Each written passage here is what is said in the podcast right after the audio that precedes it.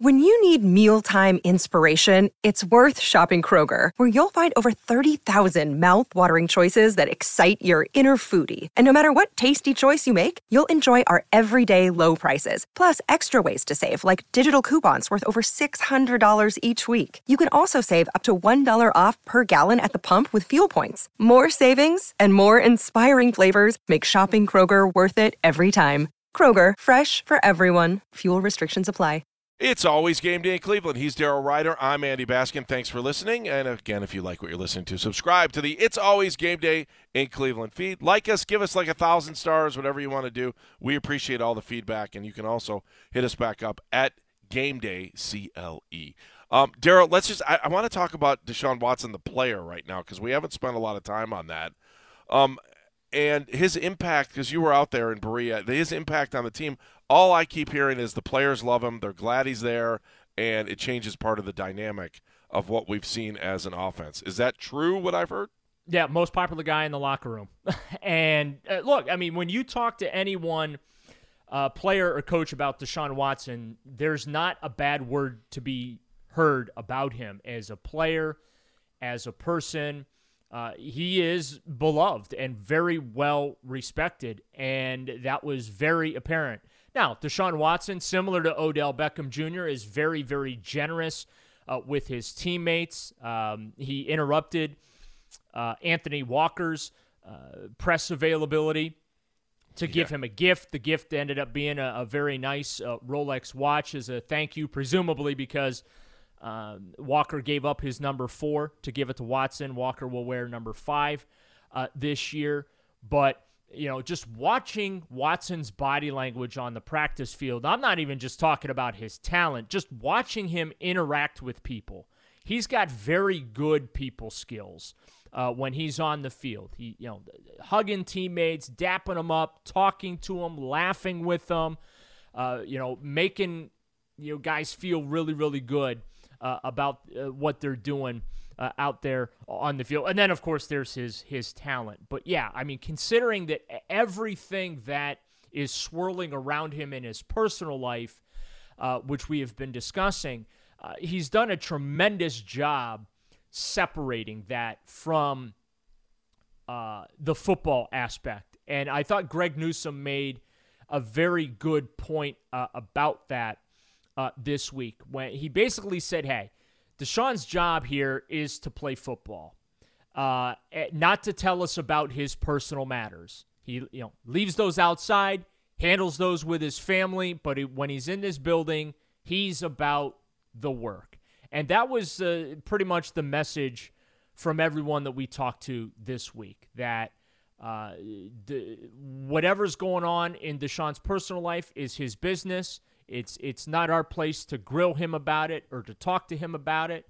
Uh, he's here to play football. We're here to play football, and that's what Deshaun's doing, and he's doing it very, very well. So, um, yeah, he is. It is very, very clear how how he has already ingratiated himself with his new uh, Browns teammates. How about with uh, Kevin Stefanski and how this offense might look? Uh, with him. I, again, I have like my my foot's on the gas and the brake at the same time, wondering, you know, about his his ability to get on the field and and when we'll actually see him during the season. But if you're Kevin Stefanski, your thoughts are what on Deshaun Watson? And I know we heard from Kevin uh, earlier in the week too. Well, you know, uh, he's proceeding as if Deshaun's going to start week one.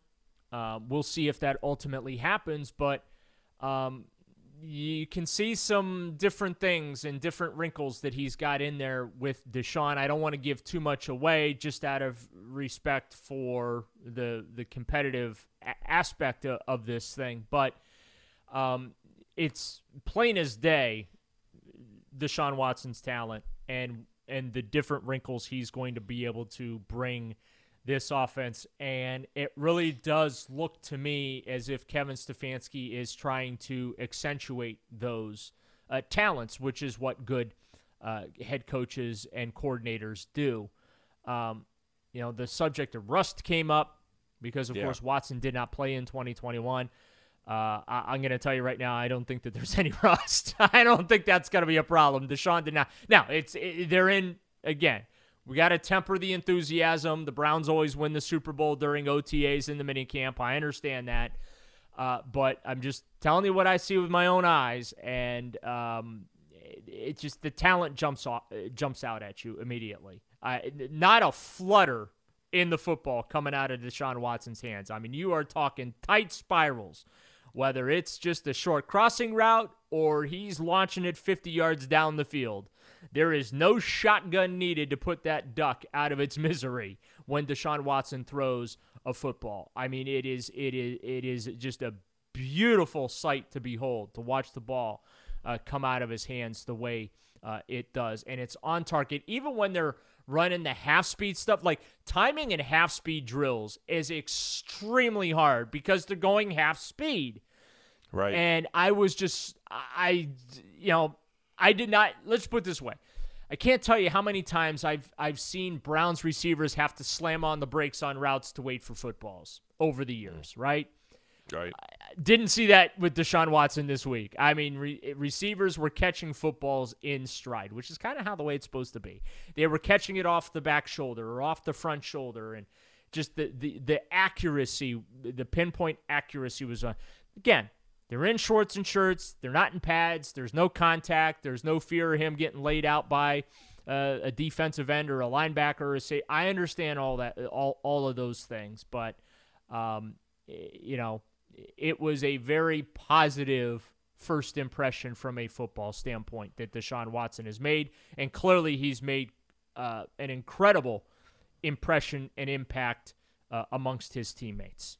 All right, just even watching at half speed with really you know no contact, uh, just do they need to get him help at wide receiver? That do they need to upgrade? Like I don't even what did Amari Cooper look like this week? And then I know there were also some veterans that weren't there. But when you watch this wide receiving corps, yeah, I mean, you talked about it, and it didn't seem to matter whose name was on the back of the jersey. Well, it's one of the questions that I ended up asking Kevin Stefanski is, you know, does this say uh, more about Donovan Peoples Jones and Anthony Schwartz that, you know, the team has not gone out and brought in uh, a, a veteran receiver, right? And right. Stefanski said, Well, I don't know what it says, but, you know, from our standpoint, we're very comfortable with the guys that we have uh, and, and these young guys that they can go out there and do the job. So, and, and I've maintained that all along that you, you look at what Andrew Berry has done at that position. They're going to give these reps to these guys because I think that organizationally, quite frankly, they have to find out if Donovan Peoples Jones and Anthony Schwartz can do it. Um, David Bell, I think, is going to have the opportunity to have some impact. We saw a lot of him in practice too. So, um, no, I, I, don't think that. Uh, I, I, I don't think that they need at this point to bring in a player for the sake of just bringing in a player because they really have to evaluate what they have.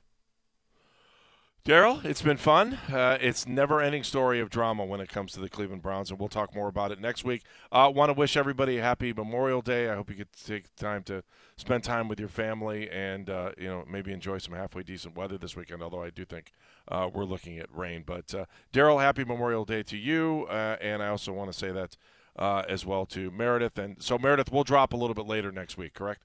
Yeah, we might have a slight schedule change next week because of the holiday, but we will still release two episodes as we do every week. Well, that sounds good. Meredith, thank you very much. Appreciate you. Appreciate you, Daryl, and we appreciate everybody listening. For Meredith Kane, for Daryl Ruiter, I'm Andy Baskin. It's always game day in Cleveland. If you like what you're hearing, make sure you go to subscribe to the It's Always Game Day in Cleveland feed. Remember to subscribe wherever you listen to podcasts. We love being with you, and we love your feedback as well. If you want to be a part of a mailbag somewhere down the road, at Game Day CLE. Thanks for listening again. We appreciate you. It's always game day in Cleveland.